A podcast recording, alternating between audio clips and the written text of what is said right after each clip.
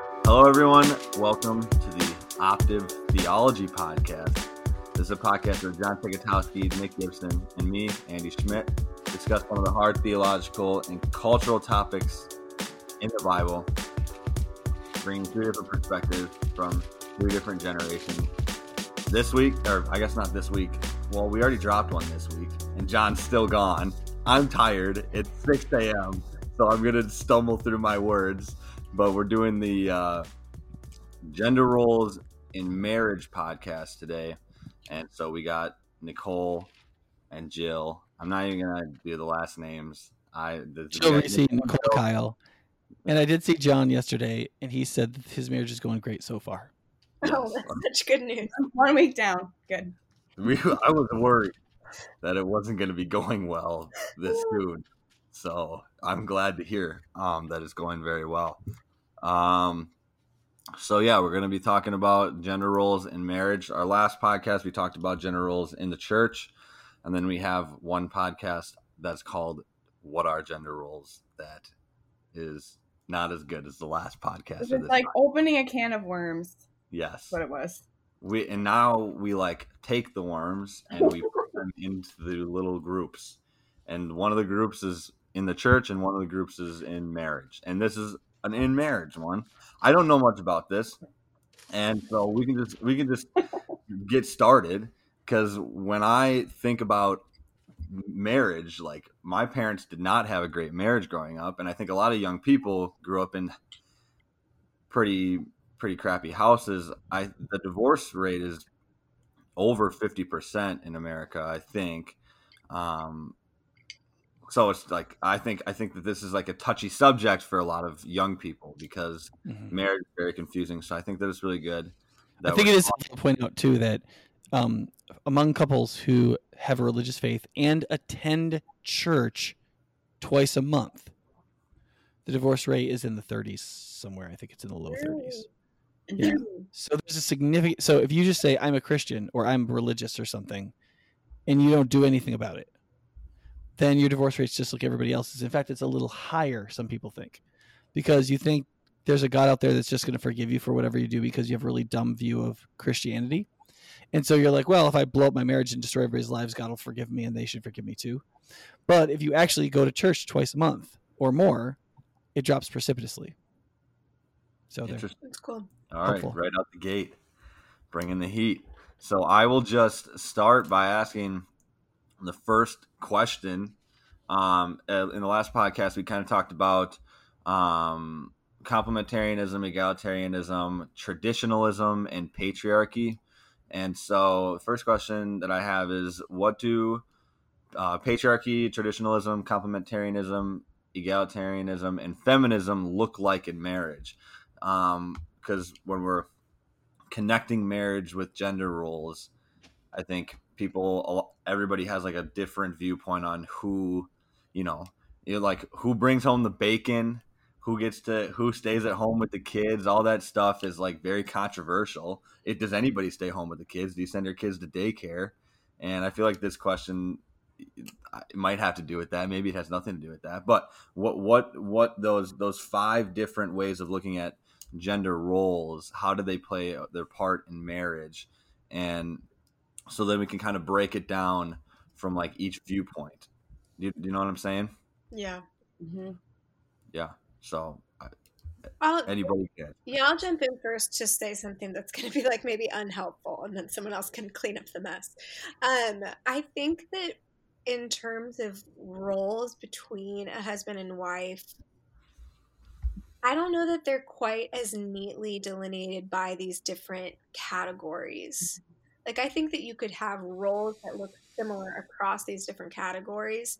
I think some of it is still the perspective of like is everything for the husband and father or is everything done for the wife versus cuz cuz I think you can have um a like a home that maybe subscribes to traditionalism and or and a home that subscribes to complementarity that look pretty similar Similarly, I think you could have a home that subscribes to complementarity and one that subscribes to um, egalitarian, uh, and that also look pretty similar.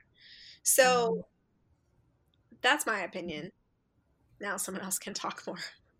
I think the different perspectives are all trying to solve whether they know that or not the tension between the genders. Like how do like if there's this tension that exists or conflict that exists between the genders, then what do they're each trying to say what the genders are for in different ways.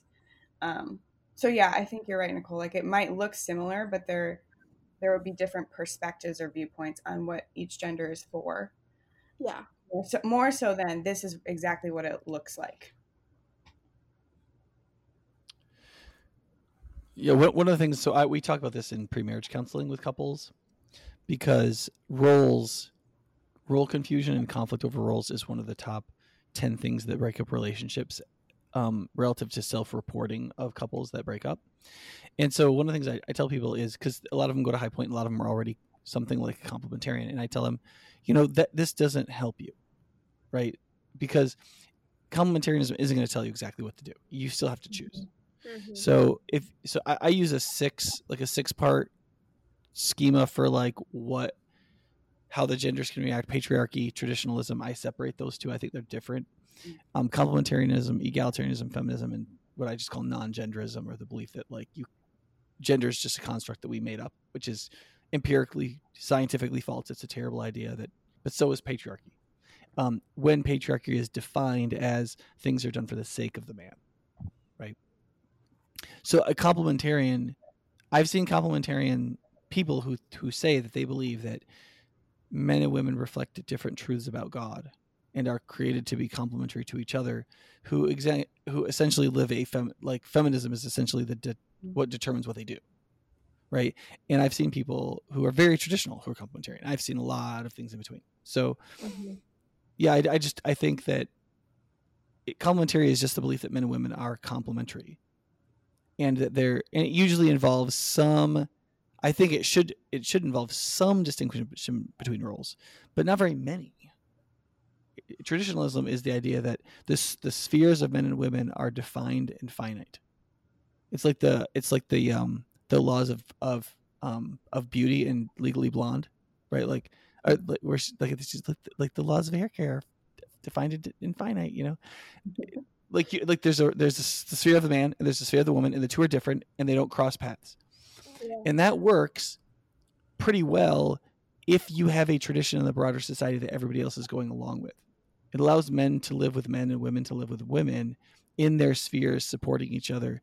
And there are certain benefits that come from a wide distinction between the sexes, where men are mainly hanging out with and working with men, and women are mainly working out and hanging out and working with women. right? Like all the things like like one of the things that makes the divorce rate as high as it, as it is is that men and women work together in the same workplace, mm-hmm. doing similar jobs. it's just bound to create those problems in certain percentages at least, right? So traditionalism has very distinct advantages. Um, but what happens if you're a woman and you don't like what women are traditionally supposed to do, or if you're a man, right? So there, are, there's the, the exception problems, right? Yeah. So anyway, there's lots of options there. So I, yeah, I think you're right. I'm just all that to say, Nicole, I think you're right. Oh, thanks so much. Yeah. okay. I would would feminism and non I mean feminism and non-genderism though wouldn't think there should be gender roles, especially, and maybe egalitarianism. Is that right? I, um, like, feminism what, is so broad; it's hard to say.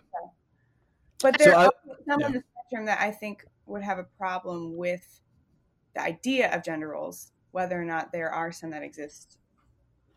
But I think in each marriage, you're going to find yourself sorting into different roles, whether or not you think it's mm-hmm. because they're gendered prescriptive prescriptively gendered or because they're just what you guys each chose to do. Mm-hmm. yes. Yeah however I, I, do think it's important to say that there are certain biological realities that are distributionally very common. So for example mm-hmm. very very very very few men are profoundly interested in their children at under two years of age mm-hmm. um, generally speaking because of wombs and nursing, women are more profoundly bound to their children and their care in the first couple of years of their life. For example, um, it is much more common for a woman to say that getting married and having children is an important part of the future she wants for herself. A lot of men just don't think about having children at all. It happened. They get married and then their wife wants children, so they have some because they want their wife to be happy. And then after they have children, they're like, "Oh, look at these children," you know. Yeah. So there there are thing things like that. Like very like the in the '60s there were some there were some feminists who really thought we could get to parity between men and women, like men staying home and women staying home or whatever. Mm-hmm. Complete mis. I think it's a complete misunderstanding of how masculine how men experience masculinity and women experience mm-hmm. femininity. It's just it's just biologically a false reality. Even though there's some overlap, there's a lot of women who love working and they don't want to stay with their kid home, home with their kids all the time. Mm-hmm. But if you just look at women who go to work and men who go to work, men do not su- suffer guilt or like the same kind of feelings yeah. of like they're letting their kids down or that they're not bonded mm-hmm. with their kids that women who are full time struggle with, even if they successfully do so and enjoy their work a lot. Yeah. So, um, but but that, that's true about that in a lot of ways. Women also just don't do jobs that tend to bring home the bacon for a whole family.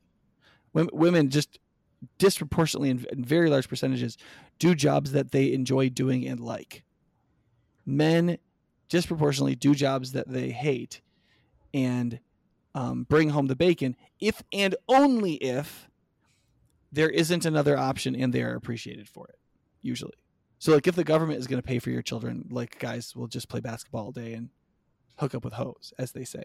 But like if but like back in the day when like there weren't there weren't these kinds of programs very much and like somebody had to go out and like literally labor in the field men would do it if they knew they were taking care of their children and their spouse and they were respected for it right?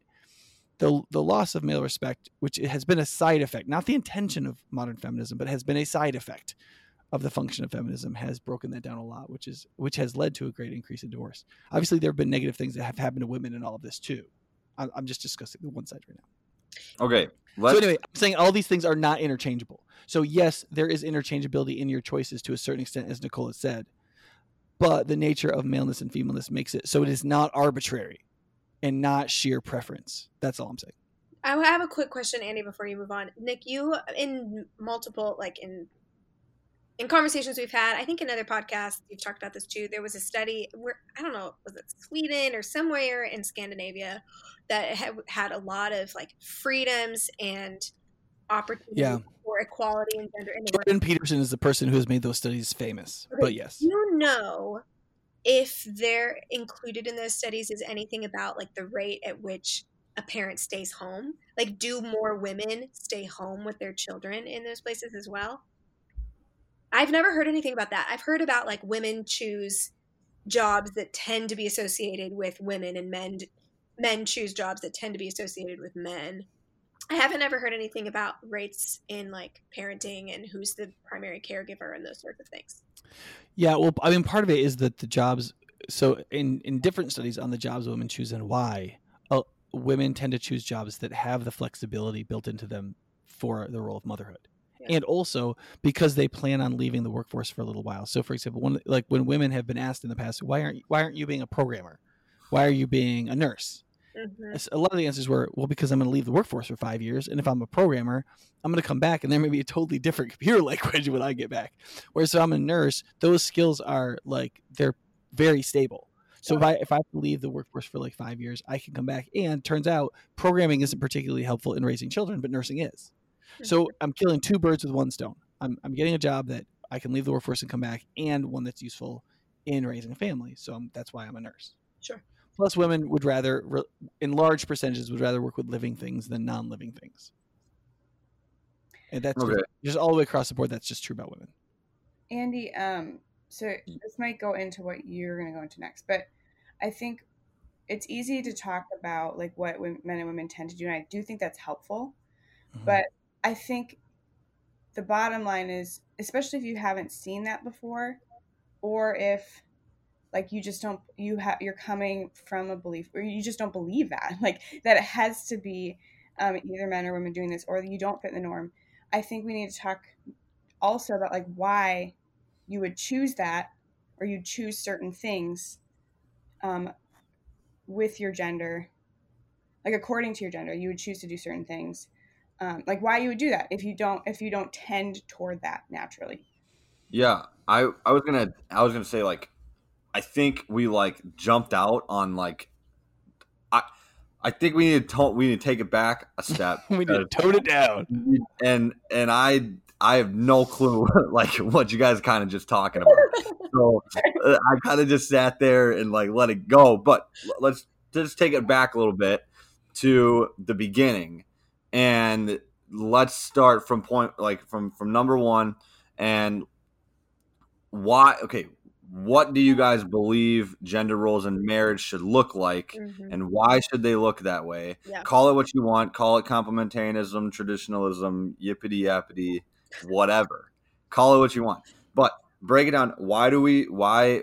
Why are gen, are gender roles in marriage even a thing? Does in in scripture? Mhm. If they are, what do you think that they are supposed to look like in scripture? And then why? Great. Um, I think that a lot of Christian marriages find their foundation for this in Ephesians five. Um, it's there's a beginning of the section where Paul talks about Christians submitting to one another, and then he gives a few examples of how Christians are to submit to each other. And the first example that he talks through is about wives submitting to their husbands.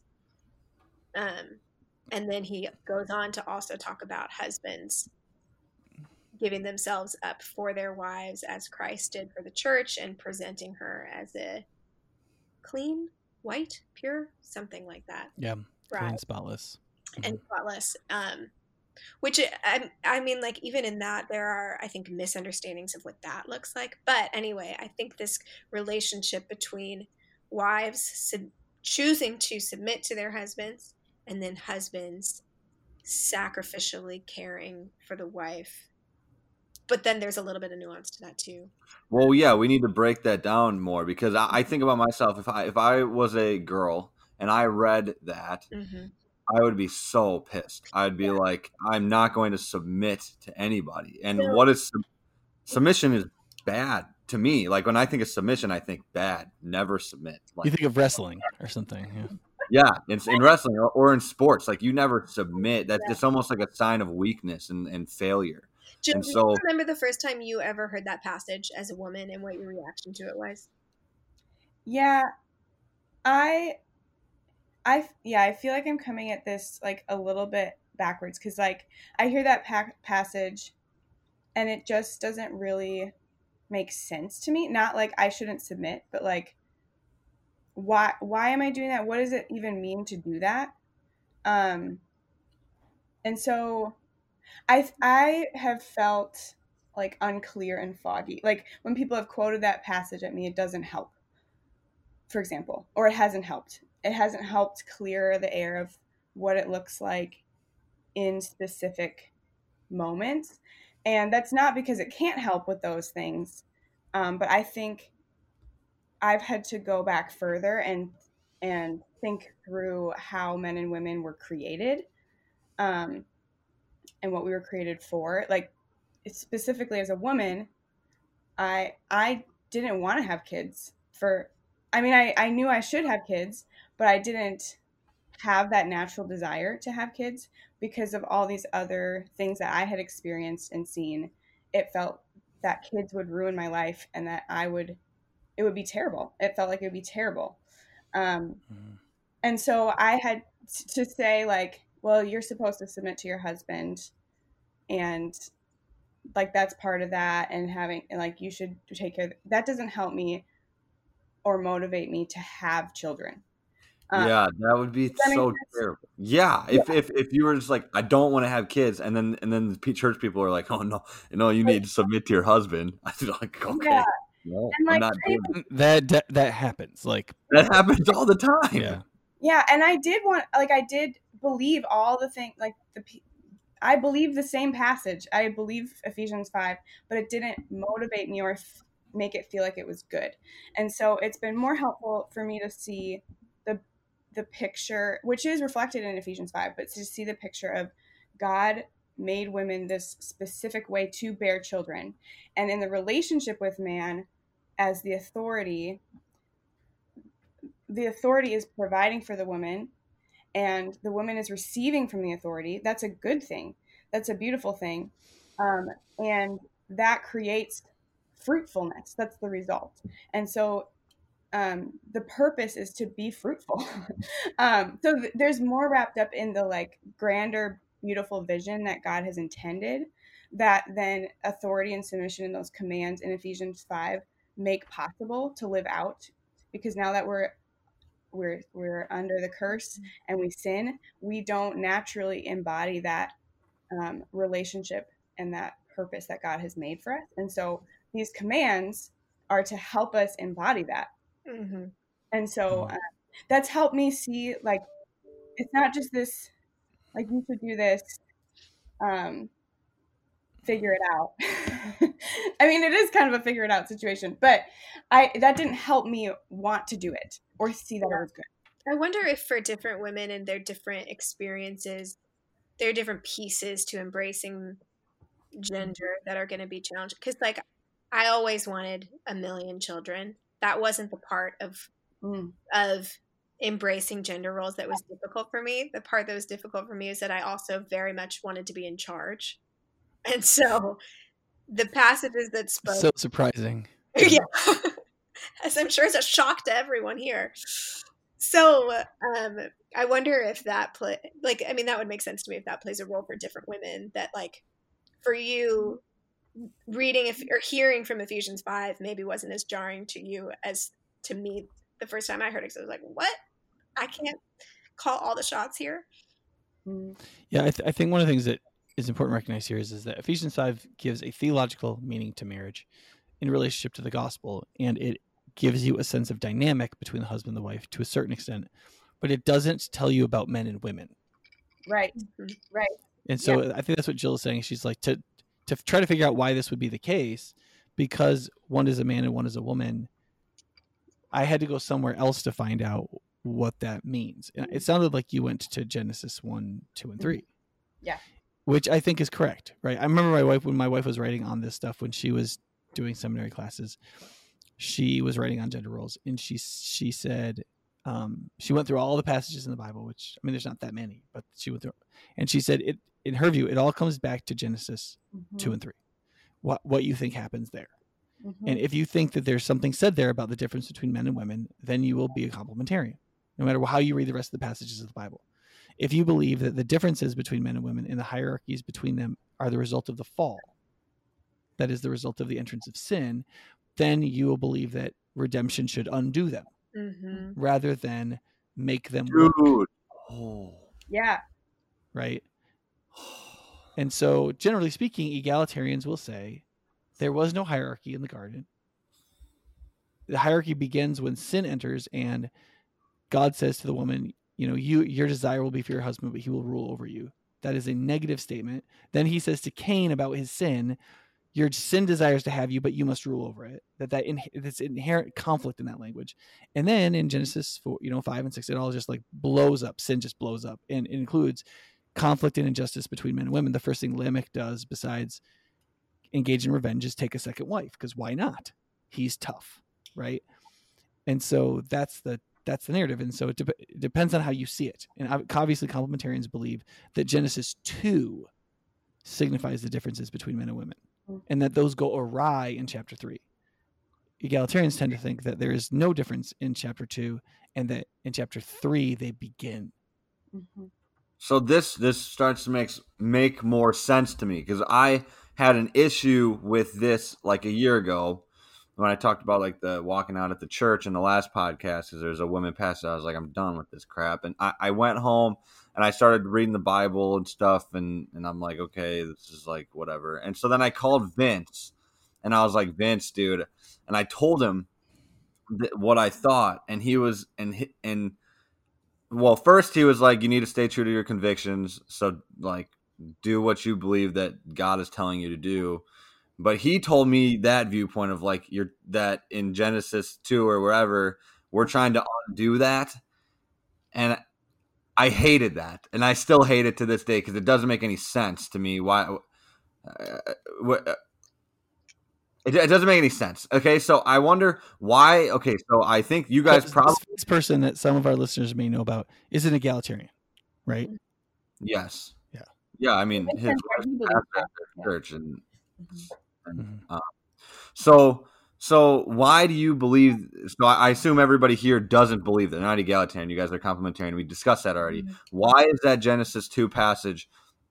Why does it? Why do you think that it's not talking about the undoing of women wanting to rule over men and uh, just like perfect, Mhm.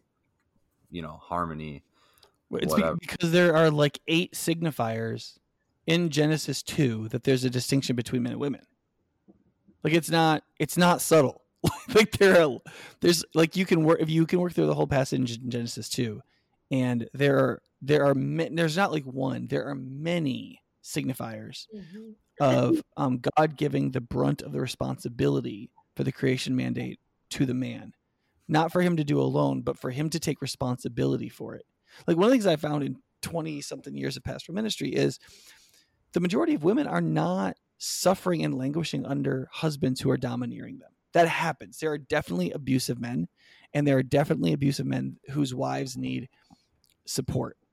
But what most women struggle with is husbands who are irresponsible, who don't take responsibility for the things in the life of their family. And the women don't want to do everything. Right? One of the things that's like really frustrating about single motherhood is the woman has to do everything.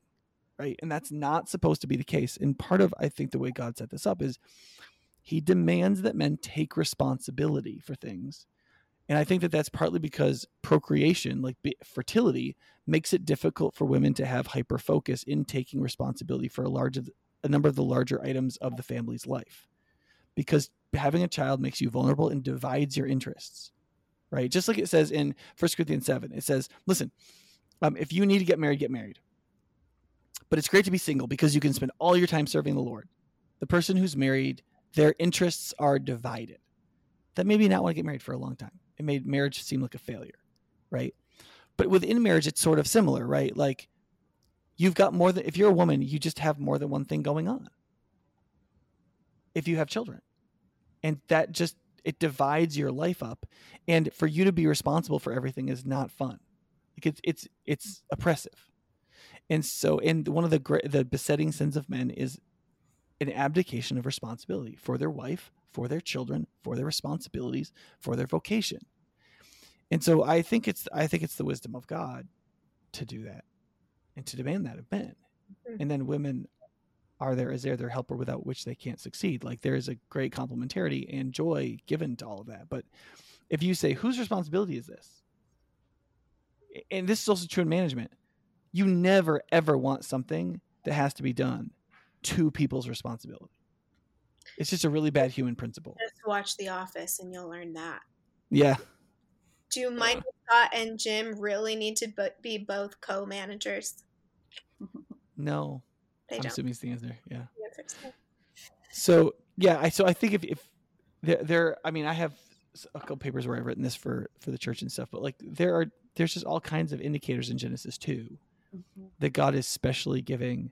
So for the, for example, the fact that God gives a lot of commands to the man before he even makes the woman, and then it it appears from the conversation of the woman with the serpent before she sins that she has received her instructions not from God Himself but from the man, mm. right?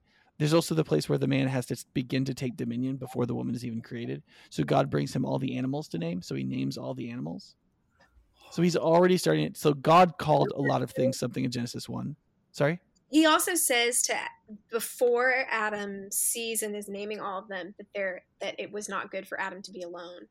And then he sees all these animals in pairs with each other in these relationships and doesn't have a woman. And then it's after that that God brings him Eve too. And I think there's something to that as well. He's doing this in nature in these other ways, but he realizes like he has this opportunity to recognize that he's missing the thing that he needs. Mhm. No, yeah, you you got him. Nick has no answer for that. No, He, he, he, can't, he can't figure it out. not opposing it. I'll, I'll answer that. just supplementing it. Yeah. That no, that's correct. But see, mm-hmm. that's, that's the thing. Like the, the point here is not to say the man is better than the woman, right? Genesis one says that both are created in, the- in the image and likeness of God, And when God gives the creation mandate in Genesis 1, there's no distinction between men and women. It, it says that he says it to them. Now, in Genesis 2, there's stuff that God says to the man before the creation of the woman, but it doesn't change what Genesis 1 says and means. It's, it still says that the men and women both bear the responsibility for the creation mandate. But Genesis 2 lays out the dynamic between the man and the woman in the way Genesis 1 does not. Right? And so you have to put the two together. And most people don't want to do that because they want the logic to be simple. They want to say, well, if men and women are equal, then they're interchangeable. Or if men and women are interchangeable, then they're not equal. And that logic is just foreign to the Bible. And it's partly foreign to the Bible because it was foreign to human beings until maybe the last 300 years. Nobody believed that if you go back more than 300 years. Because it's it's silly. it's also, I mean, it's also if you have to come to equality through a, the simplistic logic which humans apparently needed, then it's helpful but it's still false. Okay, I want to go back for a second and ask Nicole and Jill a question because I think when younger women, especially now, I guess right now it feels like a bunch of young people in Madison that I know are just like getting married, which might be a great thing, also might be an absolutely terrible thing. Um, Maybe a little bit of both yeah, maybe a lot of one thing and a little bit of another thing. Um, I, I, I, I'm not gonna say whatever.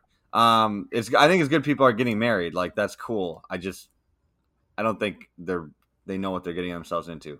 Whatever. Okay, that's not my question. My question is that so, so you're a young woman listening to this, and you're like, okay, I'm supposed to submit to my husband or whatever, or or in in dating. This kind of has to do with dating as well. Like you, and when you're dating, you you want to find a, a man that you are like willing to do that to submit to. I guess. Okay, and I I think a lot of women would be like a lot of men, not just in general, but men in the church are just garbage, and they don't. And I would never submit to them because they're going to take this, and they're just so I think about my my parents, and I, I, bring up my parents, and whenever I bring up my parents in this podcast, it's usually negative. I'm sure like they love it. like they're not the worst people ever. They're they're really great, but they, they had a lot of struggles, and I get I like to use them for examples. My dad was just like, again, he wasn't discipled by the church, nothing like that. He just did, he was like a major control freak, and he grew up in a household where his dad was a major alcoholic who was a very abusive, and so my dad tried his best and he's very very controlling. And people in the church are just telling my mom well you just got to be you got to submit. And my mom is like she does not submit to anybody. She's very very fiery. Um, and so she would get bothered by that and then it was more like my dad was steamrolling her and just basically running all over her. And then they went to marriage counseling for like 10 years and now they're better. But how do you how do you do that? Because there's a bunch of young men, and I think when we talk about gender roles, we we often talk about about women and how they should respond to gender roles. But I think that men suck, not in general, but they suck at these things, at leading. And they suck at leading women and they take advantage of women. And I'm saying this from experience because I've done it uh, probably a billion times. And I and it is hard for me to not want to just take advantage of of women. Like I'm gonna just say it. And I don't know. And so from Nicole and Joe's perspective, how how should I guess how should a woman respond to that? Because they're probably not wrong if they have if they have suspicion. They're like, well, why would I submit to these men who just are terrible?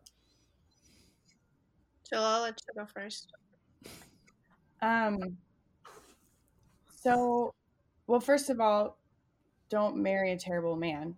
But like you said, why would I submit to these men that are terrible? So I don't know if you mean that after they're married.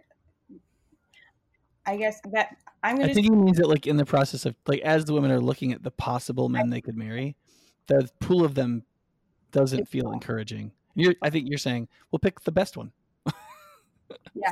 Are you so? I, my my question to you, Andy, is: Are you talking about in picking a spouse, or are you talking about these young couples who have gotten married and what how they should think about this now?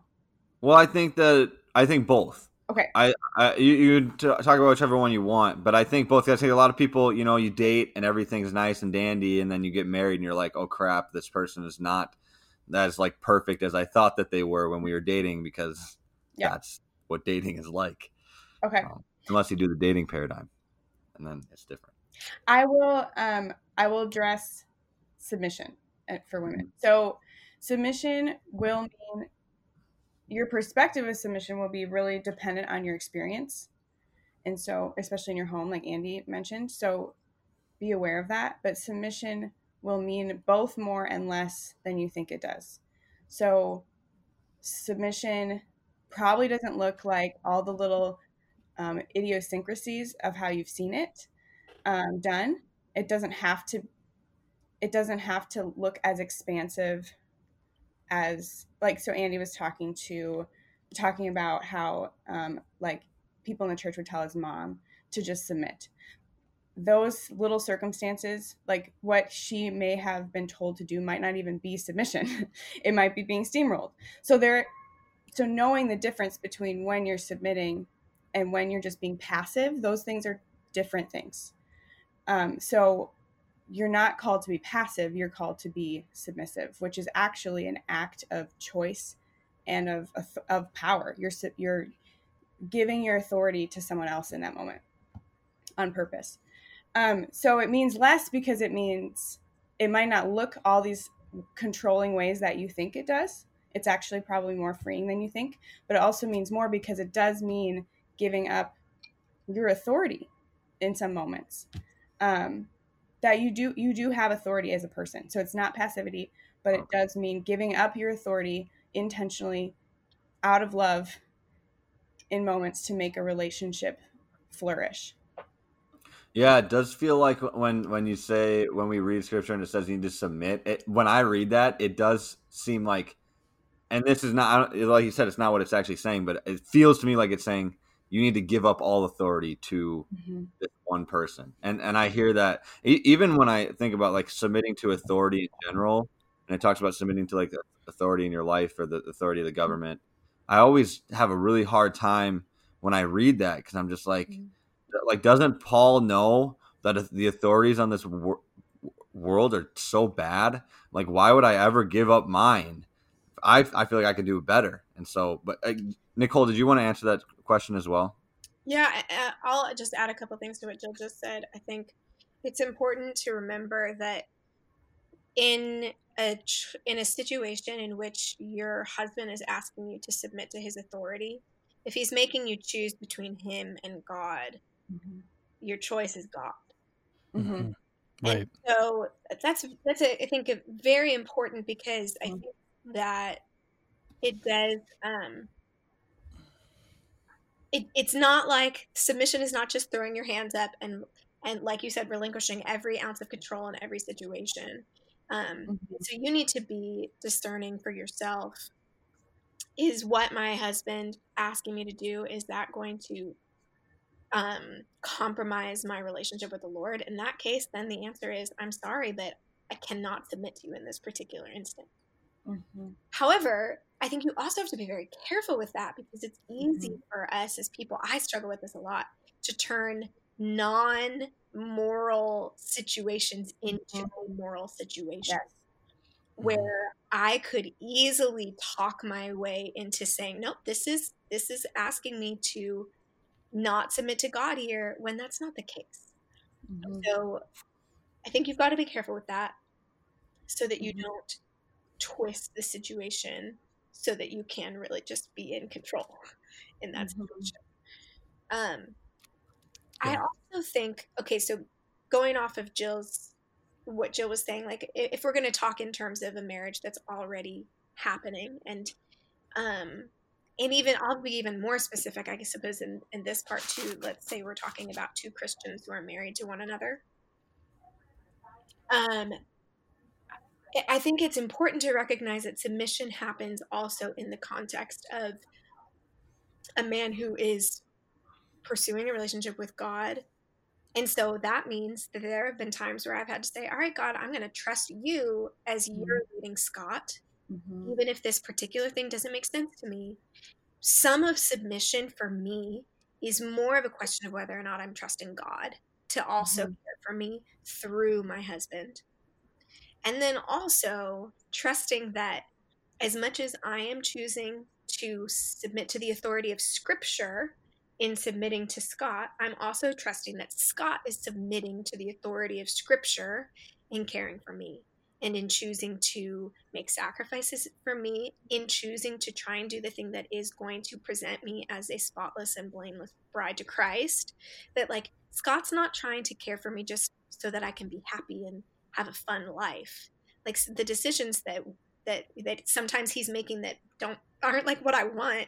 He's doing for my good, for my holiness, for my sanctification. And so in that marriage, you have to see it as this dance that's happening between the spouses.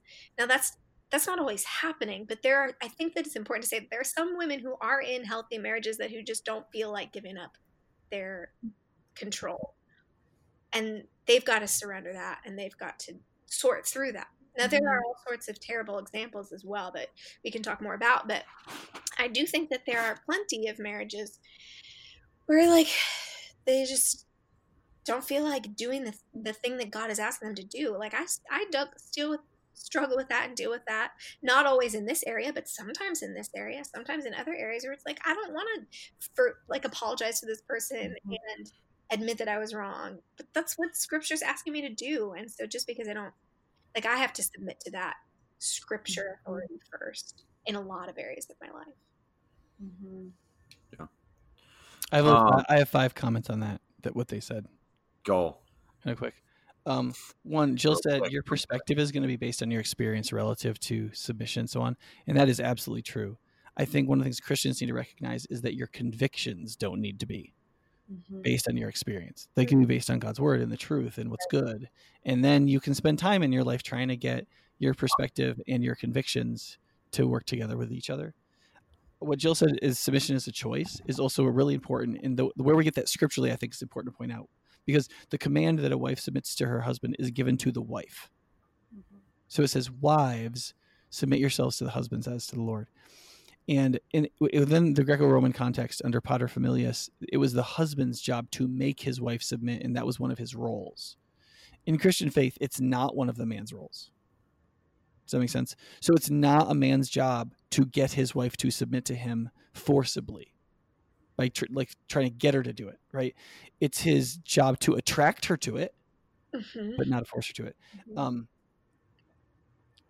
it's important to recognize that if what the husband is supposed to be doing is to work for the sanctification of his wife, to prepare her as a spotless bride for her greater husband, Christ, that in doing so, his legitimacy is rooted in his godliness and his pursuit of his wife's godliness. And if he isn't doing that, it undermines his legitimacy. Um, so, my last comment is this: um, when people ask John Adams, the president, the first second president of the United States, about the Constitution, they asked him about it. He said, "Listen, our constitutional system is designed for a religious and moral people, or a religious and virtuous people, and it is wholly inadequate to governing any other." So he's saying, if if America is a country of people who are religious by nature and are moral by nature, then they can bear the weight of freedom and liberty. And we've set up a government that functions on the basis of liberty, and so they will flourish. But if they're not religious and moral, and they're not high quality as individual people, then the system of government we've set up cannot govern them. It com- it'll completely fail and it'll create tyranny and disgusting results. The idea of husband's a husband's leadership and a wife's submission is similar to that. Mhm. It is it is a governance that is set up for people bearing the image of God in godliness. And where people are religious and moral, it is it creates beautiful results of liberty. And where they are not, it becomes a structure in which there is tyranny and harm and injustice and all kinds of things. And so um, it's very easy to want to blame the structure that God set up, but God demands we be godly. Mhm. And when people are doing what Nicole said, when they're pursuing God first, and when they're growing in godliness, and when they're seeking to love the other, when they're seeking sacrifice for each other, this system is very beautiful and effective. Mhm. Okay, so what is so so can we break down what exactly then that that like healthy marriage? I know Nicole kind of talked about it and and what what is that? But what does that like healthy marriage look like? Like that, like what what is healthy submission? And we talked about it a little bit. What does healthy submission look like? What is a healthy marriage where both genders are playing their roles in a in a good way? I mean, not because I think when when you say that when people think about this, it's like women need to be quiet and men need to like step up and do their thing. And that's not, I don't think that's what you guys are saying at all. Um, Nicole's loud and Scott isn't, and they're married and they're believe in God.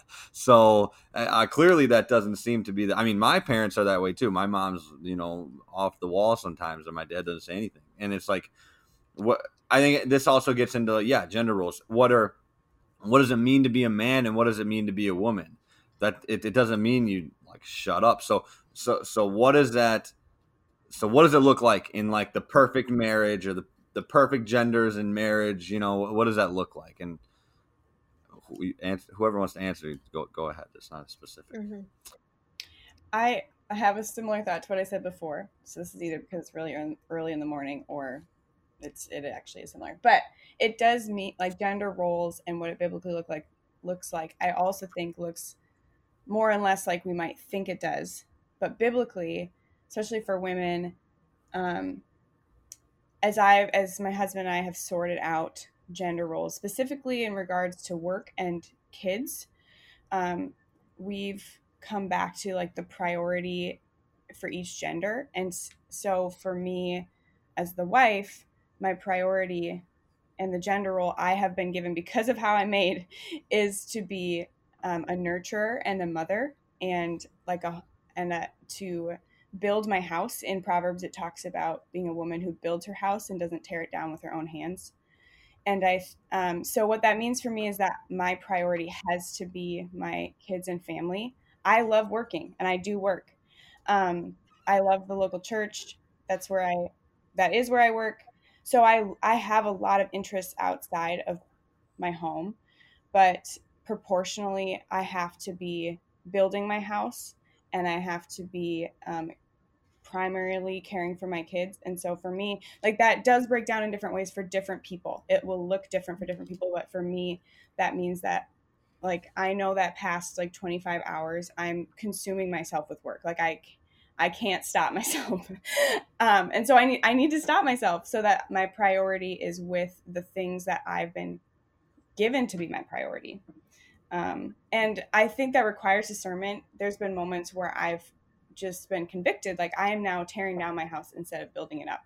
And so it's not this hard line where someone has said you can only do this much. It's it's in my relationship with the Lord where He's convicting me of if I'm doing the thing that He created me to do primarily in my role. Yeah, I've had Jill and I've talked about this before. I've I had a really similar experience, especially when um when Luca was born. And one of Scott's concerns in moving back to Madison and me working at High Point is he's like, I know that you're a workaholic mm-hmm. and I know that you're gonna love working at High Point, and so I'm concerned that mm-hmm. you're going to forego any other responsibility that you have. So that's a conversation he and I have continually come back to because he's right that that is my tendency. Um, and so when Luca was born, we got to a point where I we both recognized this, but I think it was all, also like a personal conviction that God was giving to me that I think was important that I recognized it. Not that God couldn't have done it another way, but that I just noticed I can't do this job and care for our home and have our home be a place that feels mm-hmm. like a place of peace where we can invite people mm-hmm. well, where people come into our house and feel rested and welcomed. And that would like true for our family and for any guests we would have. And so it had to something had to change and had and and I think too at this point I'm at a point where the the balance that I have between working and being home is good. But I mean, Nick mentioned this in our last episode that like the number of children and the number of other responsibilities that God gives you to steward is also going to change some of those things. I only mm-hmm. have one child. And so until that changes, the level, the balance that I have works great. Mm-hmm. But if mm-hmm. we have more kids, or if one of our mm-hmm. parents gets really ill and that becomes a responsibility that we have, this this balance might need to change and might need to shift. Mm-hmm. But I also want to add another thing to that that like Jill and, and Jill and I have talked about this too, but like you talk you brought up this idea of what are our roles for and what and and Mm-hmm. like coming back to the like the principle of what is it that God has given to each of us. What that does mean is that there are a whole bunch of things that fit into I think that traditionalist bucket Yeah. that are like Right. cultural. Like for example, Scott and I Mhm. Are wired so differently from one another. I was I studied math. I think about things in systems. I think about the way structures work together. Like there there was a time where our dishwasher broke and under traditional views of men and women, uh, that would be a, something for a husband to fix and not for a wife to fix. Scott doesn't think in systems like that. He didn't have um, parents who taught him like those sorts of um, those sorts of way that, that things are built and put together. Whereas my dad was an engineer and he was teaching me algebra on a napkin when I was like in fourth grade. So That sounds terrible, Nicole. oh, I loved it though. But it was just like very different. So for me, I was like, we're not going to pay to have someone come and fix our dishwasher. I can fix it. Whereas that's just that's he didn't want to fix it. He's like, I'd rather pay someone. I'm like, well, I, can you pay me? I'll take that money and I will do it. And That's exactly like what every guy that like my dad and everything. We, we're not paying for that to, to get fixed. So I could fix it, and and then it like doesn't get fixed. But that, I was like, you say that. I You joke about that, but wait till you have a family and you're trying to make a budget work. Oh sure, no, I, I'm all for that. If, if Oh. you don't have to pay for it, no, don't freaking pay for it. That's just stupid. I mean, we should have Dave Ramsey on the show, right? So I think that it's easy to get. Another example is like cooking. I didn't. My mom mm-hmm. could cook. My older siblings, like at least my sisters, did learn how to cook. I never did. And Scott loves cooking. I think it it's like an opportunity for him to be creative, especially when like his job isn't as creative as he would like it to be. But he can do that through cooking. Mm-hmm. Now we do split that, and it, before quarantining, I was cooking more than he was just because of the amount of time I was at home and the amount of time he was working.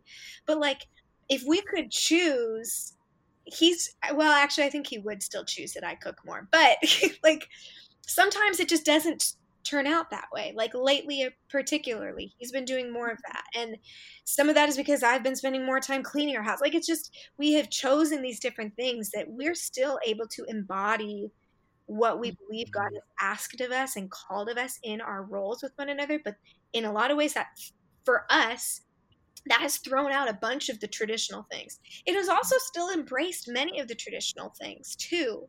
But I, Mhm. I think that distinction is important because I think, like Jill said, it means more and less. And like, Mhm. it's important to know what is what does Scripture say, and then where is there opportunity for freedom.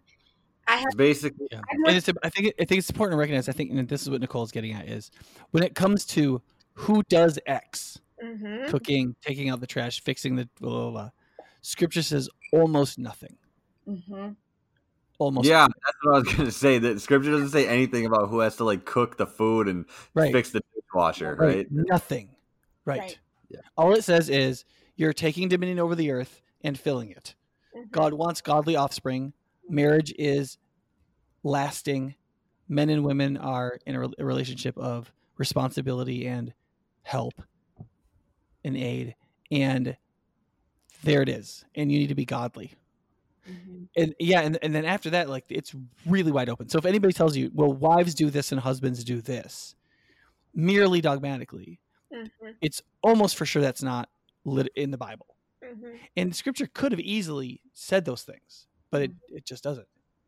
And I think there are things that like because of the both like the way that God has wired us and the way that men and women function, there are things that it's natural that we would think they fit into those ways. And and in some of those things we should embrace them, like Jill and I were talking about wanting to embrace building our home instead of tearing it down. Like I think that some of those things you can derive from scripture, but there are other things that are just like a cultural tradition that Mhm. Mhm. I think we need to be careful about. And th- those like for some reason those things have been like lumped into Christianity and like how we think because I feel like what Christians have done is as the culture moves more progressive and like maybe fe- feministic when, when thinking about gender roles.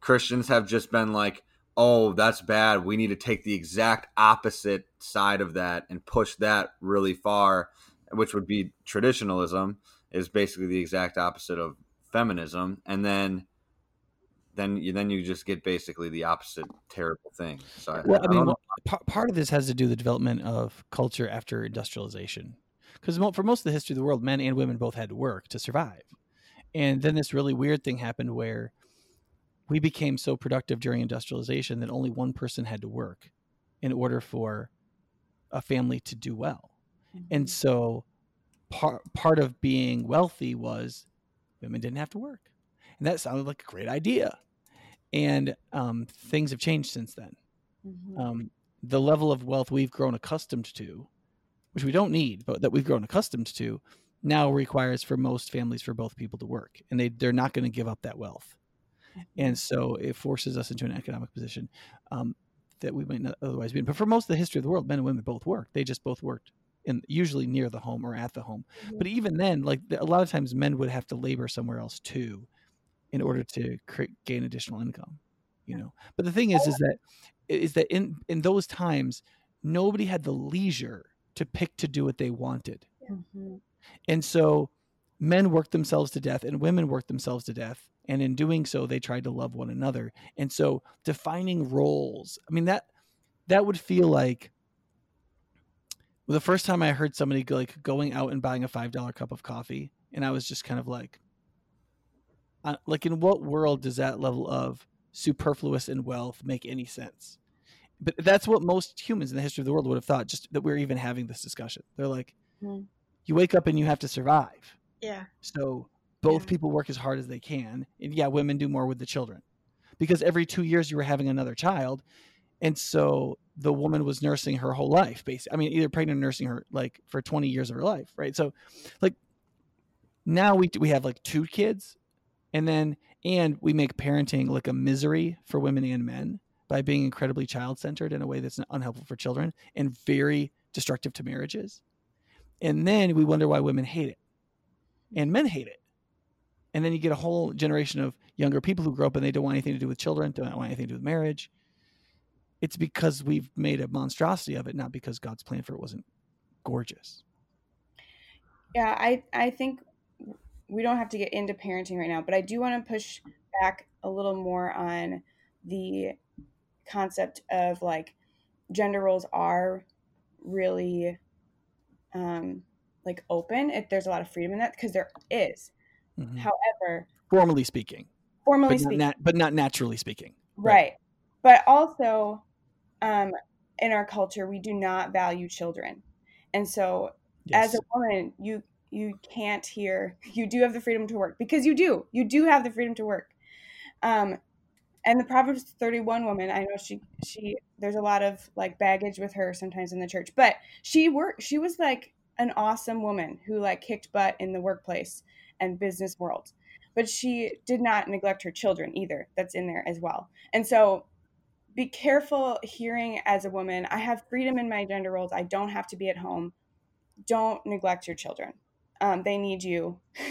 So don't take that and that that is my like i want to divert myself with work because hmm it's more fun it's more productive it feels more productive but the work that i have that god has for me is in my home in like raising my kids and teaching them and showing them that i love them. And that's work too. And so i think as women we've taken that and not seen it as work um, Right. and god calls us to work and we've said i want to work somewhere else.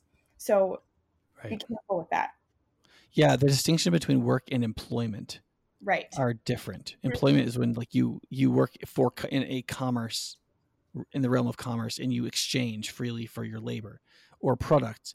Work is just you're doing something fruitful right? I think one of the mo- one of the most disgusting things that's happened in the last maybe 200 years but really just in the last 100 years is the idea that we would transfer the needs of children to the state and away from women.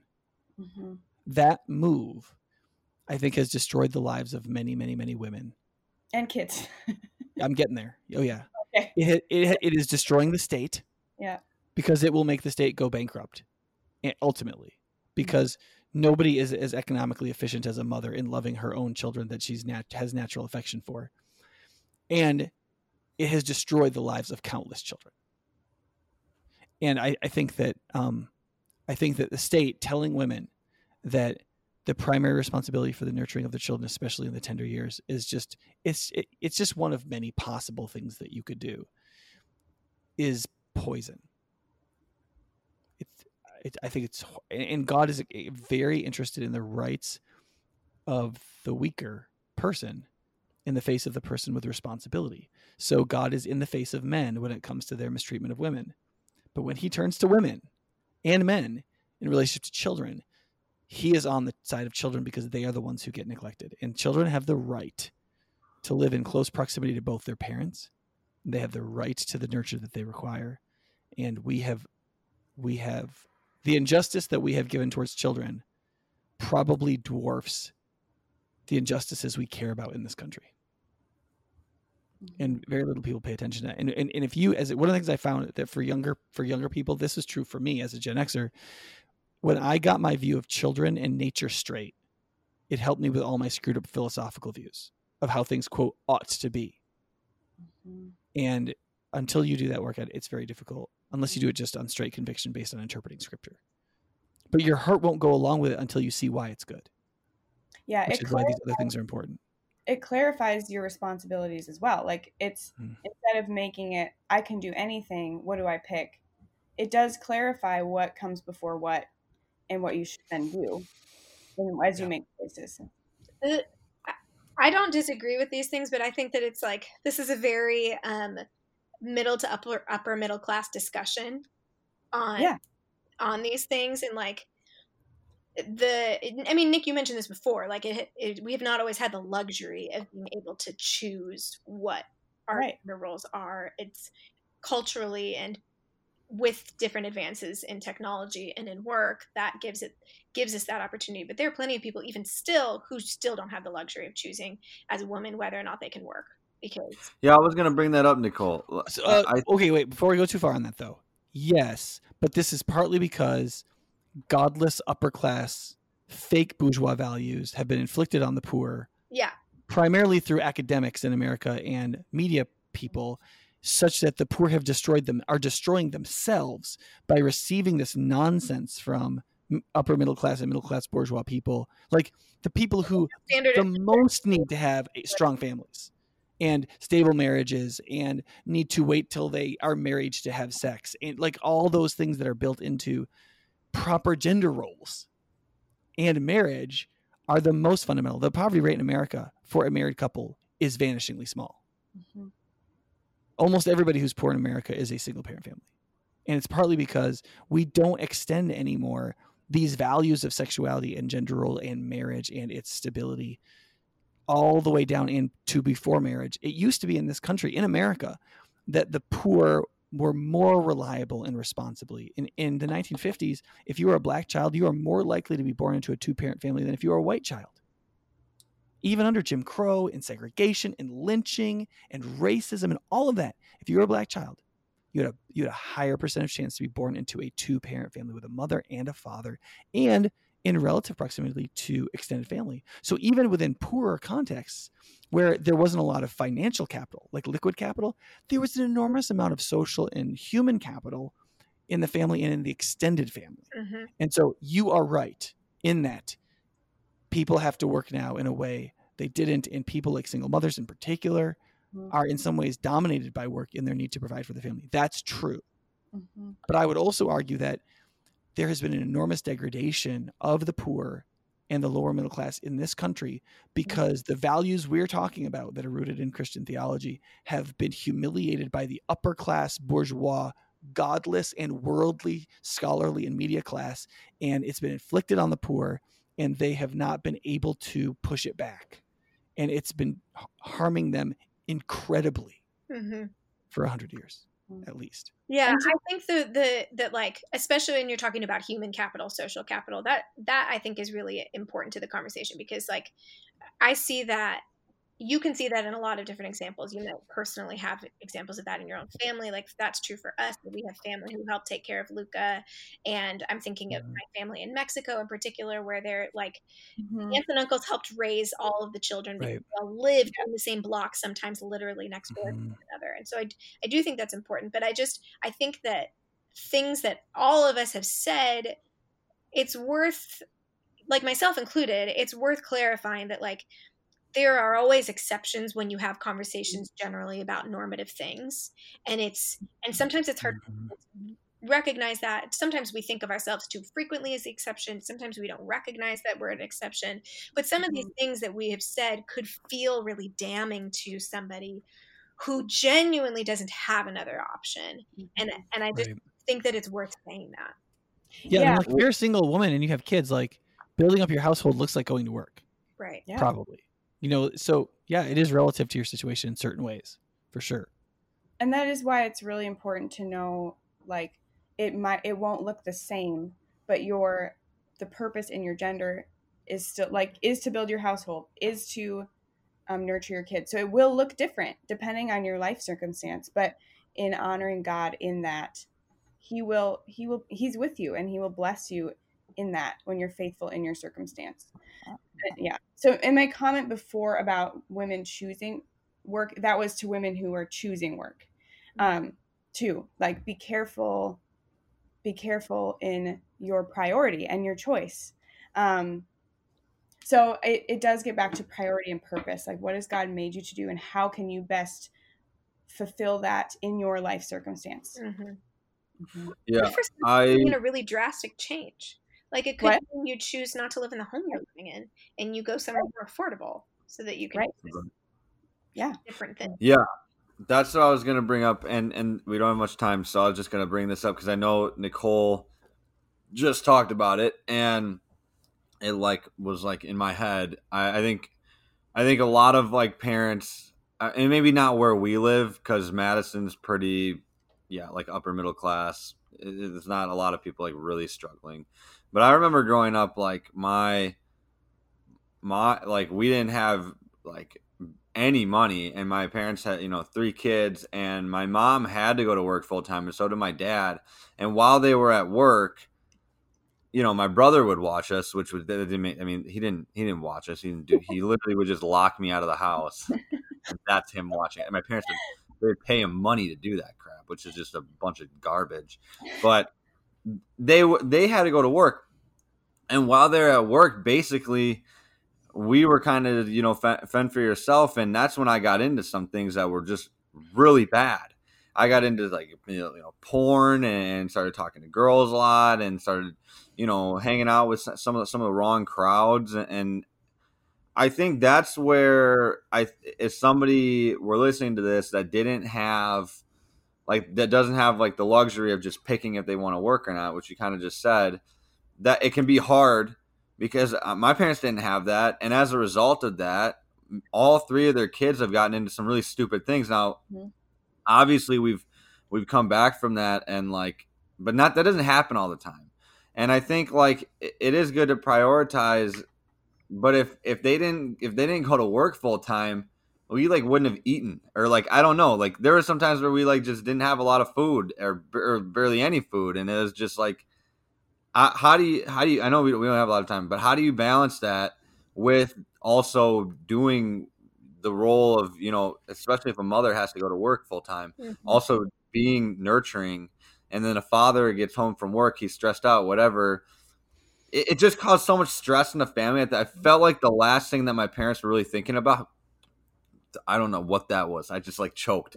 Um the last thing my, my parents were really thinking about coming home from from work every night was like we need to like make sure like Andy's not watching porn. Like they, they like didn't want to think about that. And I know I made it harder on them because that's what I was doing. Mhm. But how, like, what do you what do parents even do about that? Yeah. I, Yeah. that seems so, like a tough situation. so before you two you two answer, ladies, I just want to clarify that Andy knows that there are a lot of people in Dane County that are struggling. I think w- w- Oh, percentage wise, like in Dane County, it's a pretty wealthy county, and there's a lot of professionals here. I grew up in Dane County, so Right? And so the, yeah. nor- the normative person in Dane County, the average person is a professional and decently educated and, and does fit what he's saying. But still, two people work in order to provide for themselves the Dane County lifestyle. Right. Right. Right. Yeah. There was an article that went around um, in the past six months. I think it was on Medium.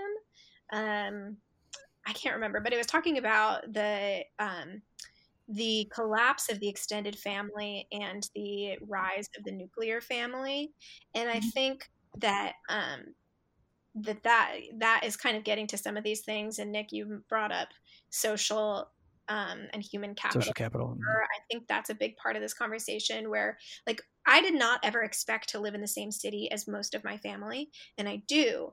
And in this process, there's a lot that I have learned about social capital that now my family, we have this because of the three children or of the four children that my family has, three of us live here with our spouses, with our children, and my parents. And I see this in other cultures that do revolve more around the extended family rather than the nuclear family, where they do mm-hmm. one another. Mm-hmm. I think that some of these issues get sorted out because generations pitch in, different families pitch in. Like I have an aunt in Mexico who never married, and so she did not have children, but she was very much a mother to my cousins who were growing up mm-hmm. there. Um, I think that there are ways that for those who don't live in that proximity to their family, who don't have that social capital, where the church can function in that way and yeah. people who have broken families and who don't have good relationships with their extended family i think the church can and should function in that way so even like even for me who i have so much of that at my fingertips here in madison i've had people from high point who have offered to help with things like mm-hmm. childcare who like when we had flooding in our basement Nick, you and the Flots were over like early in the mo- like in the middle of the night. I don't remember when it was, but mm-hmm. like it was dark out, helping us. It was it was at an inconvenient time. At an inconvenient time, helping us get water out of our basement. I think that there's a there are a lot of ways that the church can function in supporting these mm-hmm. sorts of families who need that, who don't have the social capital or who don't have the financial capital to do these things. That we there are some ways that the church I think is doing it already. And I think there are lots of ways that we can gain a more communal mindset rather than an individual mindset to do more of this as the church. Yeah. Yeah. I, th- I, th- I think one of the things you're getting at is that the average person used to have an extended family, a neighborhood. Yeah. With agreed upon values in inter in interrelationships, right? And um, voluntary associations they were part of like churches or or other ones right and the average american person now has none of those yeah and then we wonder why women and men feel like family is so hard mm-hmm. you know and then they move away from their family and, and their kids move away from them because everything is so hard and it sucks so bad you don't want to be around that dysfunction that's our whole family is just spread all over the country because everybody has that viewpoint I hate it. I hate right. that. Nobody wants to be together. Yeah, and and that like that that's people people think of capital as liquid capital, like money, and it turns out that wealth is uh, in a lot of different forms, and most of your wealth, something like eighty percent of your wealth, by the estimate of most of the economists that have done this, is in your human and social capital. Who do you know, and what can you do? That's like eighty percent of your capital. And so when you realize that, you're like, oh crap, the main, most important thing in my life is what am I able to do? Am I the kind of person who can do stuff? And secondly, who is part of my circle that I can count on and that counts on me, where we are living our lives together and so mutually encouraging, strengthening, and laboring for each other. And, and, and in doing so, you you create an economy of of social relationships, which is how people survived. I mean, you just listen to uh, people who like their families came apart. They went to a neighbor's house. Like there were there were times when we all parented each other's kids in smaller towns because everybody shared the same basic values. You can't assume that now. You can't assume that like if some kid is misbehaving at the park and you like yell at them, be like, "Hey, what do you what do you think you're doing?" Like you can't be sure you're not the police aren't going to get called on you. Yeah. Mm-hmm. And when I was a kid, which was not that long ago, 30 years ago, like an adult any adult could yell at me at any time and they knew my mom and dad and so I didn't have to be watched that closely because there were always eyes afoot that could deal with me. And when those things go away, we we sometimes think that we're going to be so wealthy and have so much technology that we can have government institutions and we can pay for stuff that's going to make up for all this, and you can't. And it leads to human misery. And when and people are miserable and they don't know why they're miserable. And so the woman looks across the table at her husband and feels resentment towards him. And he looks across the table at her and feels resentment towards her. And then he looks at his children and he feels resentment towards them. And he has no idea that it is the breakdown of the wider circles of blessing that God has created for human society that they have rejected, not realizing it, that is fed incredibly into their misery and stolen from their blessing. That's good. Yeah. I yeah. Good. Boom. I think that's good. Um did you guys I think that's that's basically it, right? I mean, did you guys have anything else you wanted to say? I know it's like 7:30 a.m. It's early. It's early, ladies and gentlemen. We we we love the people, so we get up early. Just how much this podcast enterprise means to you, Andy, that you got up at 6 a.m. I got up at 5:45 and I was like, "What?" I went to bed at like 1 and I was like, "Dude, what are you doing, man? You got to get your crap together. Your life is a mess." Yeah, if if anybody wants to know the um the 11 um things in Genesis 2 and 3 that that designate the relationship between men and women, so, so I can email to them. Just email the podcast and I can pass that along. Yes. Um, I, I think I think bottom line, it's in two two things are important. Is you, you have to understand the nature of human beings before you think ideologically what ought to be the case. If you're the kind of person who thinks what ought to be before you look at what is, you will create injustice, not justice. And so scripture starts with what men and women are and what men and women are actually called to do. And then it talks about how we should organize ourselves justly. And if you get that order wrong, you cannot produce a just and loving and helpful dynamic in your relationship. I think that's important to know. Secondly, it's important to know the Bible does not tell you exactly what to do as men and women. Um, it function formally, it's it's really open, and you have to decide for yourself. But thirdly, it does talk about a relationship, a dynamic of leadership and submission between husbands and wives.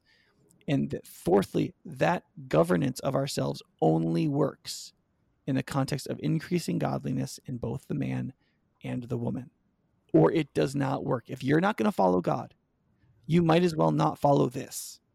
And any man who thinks that he can expect his wife to submit to him when he does not submit to God is is foolish and is going to create strife and is going to create harm. And so as a man if if you especially if you believe these things, you have to pursue godliness as much as possible. Um, because it's the only context in which this can work and flourish. Yeah. Yeah, that makes sense. Nothing else? Jill, Nicole, you guys are good? I have a lot of other thoughts, but not time. so Okay. Um okay, yeah, we'll just end this one then uh on that. So that was uh that was marriage and gender roles. It was good. I liked it. I learned a lot. I you blew my mind at one point, Nick, when you tar- started talking about the the reversing of of the women's role in Genesis two. I I, I about pooped myself. Yeah, so watching that happen was very entertaining. I like was like, dude, for like the last year, I've wondered why Vince said that to me. Um, okay, That's that's unrelated. okay, Yeah, yeah. I mean, like, I, I, yeah, like I, I, I, I want listen. I want us to be able to say, like, look, lots of views are possible, and all this kind of thing. Listen, I was raised by a a very domineering mother and a very stonewalling, and I, I'll just leave if you're going to yell at me, dad. And I was raised in a feminist generation. I was born in 1977. Okay, so like feminism had already won, and it was in the air. Everybody breathed. I grew up a feminist, like and as I'm a man, I don't want to take responsibility for my family and I want to use women however I want to use them, which feminism works great for because it makes women responsible for everything. And men can basically do what they want as long as you can get women to do it because women are these volitional creatures who are in control of themselves and they don't need men, right? So, like, both for fleshly reasons and for noble reasons, I wanted to be a feminist in certain ways. I just was over time persuaded it was wrong.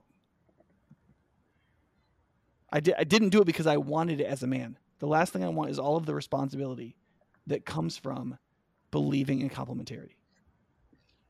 I would have loved to have advocated all this responsibility, Yeah. but I can't. And so I, I know there's women who think like, I, oh, well, Nick believes this because he's a man. And he, blah, blah, blah. that's not true. It would be so much better to be able to use. Okay, this is going to sound bad. It would be so much better for men to be able to use women and right not have to take the responsibility. It would feel better. It wouldn't be better Listen, I them. cannot tell you how many young women I've talked to who found a nice feminist guy thinking that they would be good men and found that they were horrible you like it, it's not like you're, you're if like you find think some of the other ideology is going to treat you right it's i'm not saying they won't it's just like don't think it correlates like it, it's not that feminism doesn't make better men men are men and i think that it can in some ways but i think like if somebody's a traditionalist like an ugly kind of traditionalist and they become a feminist i think it really can improve them but I think that the Christian view of what men and women are, how we're meant to come together in complementarity, is the most holistic way in which men and women can be improved in the image of God and live in complementary flourishing with each other. Hmm. So I think there are insights. There's absolutely insights in feminism. Some people won't like this. There's huge insights in traditionalism. And our job is to be a slave to neither Mhm. and as openness as possible within theological complementarity as a conviction to determine how those insights work together and how we choose to live, taking responsibility for our lives under Christ. Yeah, I mean, you like you said this, I think earlier, Nick, that you can subscribe to any one of these ideologies and be a jerk and a terrible human being and treat Mhm. the other person in your life terribly. And that, Yeah. like, at that point, who cares whether you're a traditionalist or a feminist? Like, you're, if Right. you are, if you are in some way wronging that other person like that i mean we've seen this in all of these in the movement and understanding and unearthing of all the abuse that has happened to women in sexual assault and sexual abuse. This is happening across the board. This is happening in fundamentalist views and ideologies. This is happening in feminist and egalitarian churches. This is happening in hollywood that is a is a place that should be like if you think about it culturally very in favor of women and their equality. I mean it's just all over the board. It doesn't really like Mhm. You can say what you want about what you believe and still not submit to the authority of God. And so, Mhm. yeah, uh, you can just you can find that Yeah. everywhere. Yeah. Yeah, I think it's good to also right. Yeah, as we're right. We're basically done. But I think if you didn't listen to the last section of the the podcast on church, church gender roles, where Nick basically just talked about like you don't have to like it, but you should listen to it. I think that's that that definitely applies even more so in marriage. Not not doesn't apply more so in marriage, but more people are going to get married and I brought this up in the last one, and Nick was like, "No, people need to know that about the church too." I get that, but marriage seems to be a much more pressing issue in our Mhm. culture, and so just because you don't like it doesn't mean that it's not true. And I think that that's that's good to think about. Um, so, yeah. Yeah. Other than that, I And- think I, let me see, Yeah. last sentence. Yeah. I, I've been doing this for more than 20 years. I see. I constantly see when both people are seeking the Lord, th- this dynamic, I, women flourish and children flourish and families flourish and men flourish. It's Yeah. everybody flourishes. And in other roles, I, in other dynamics that reject complementarity, I don't mean that, that function in a more egalitarian way. I've, I see lots of families flourishing like that.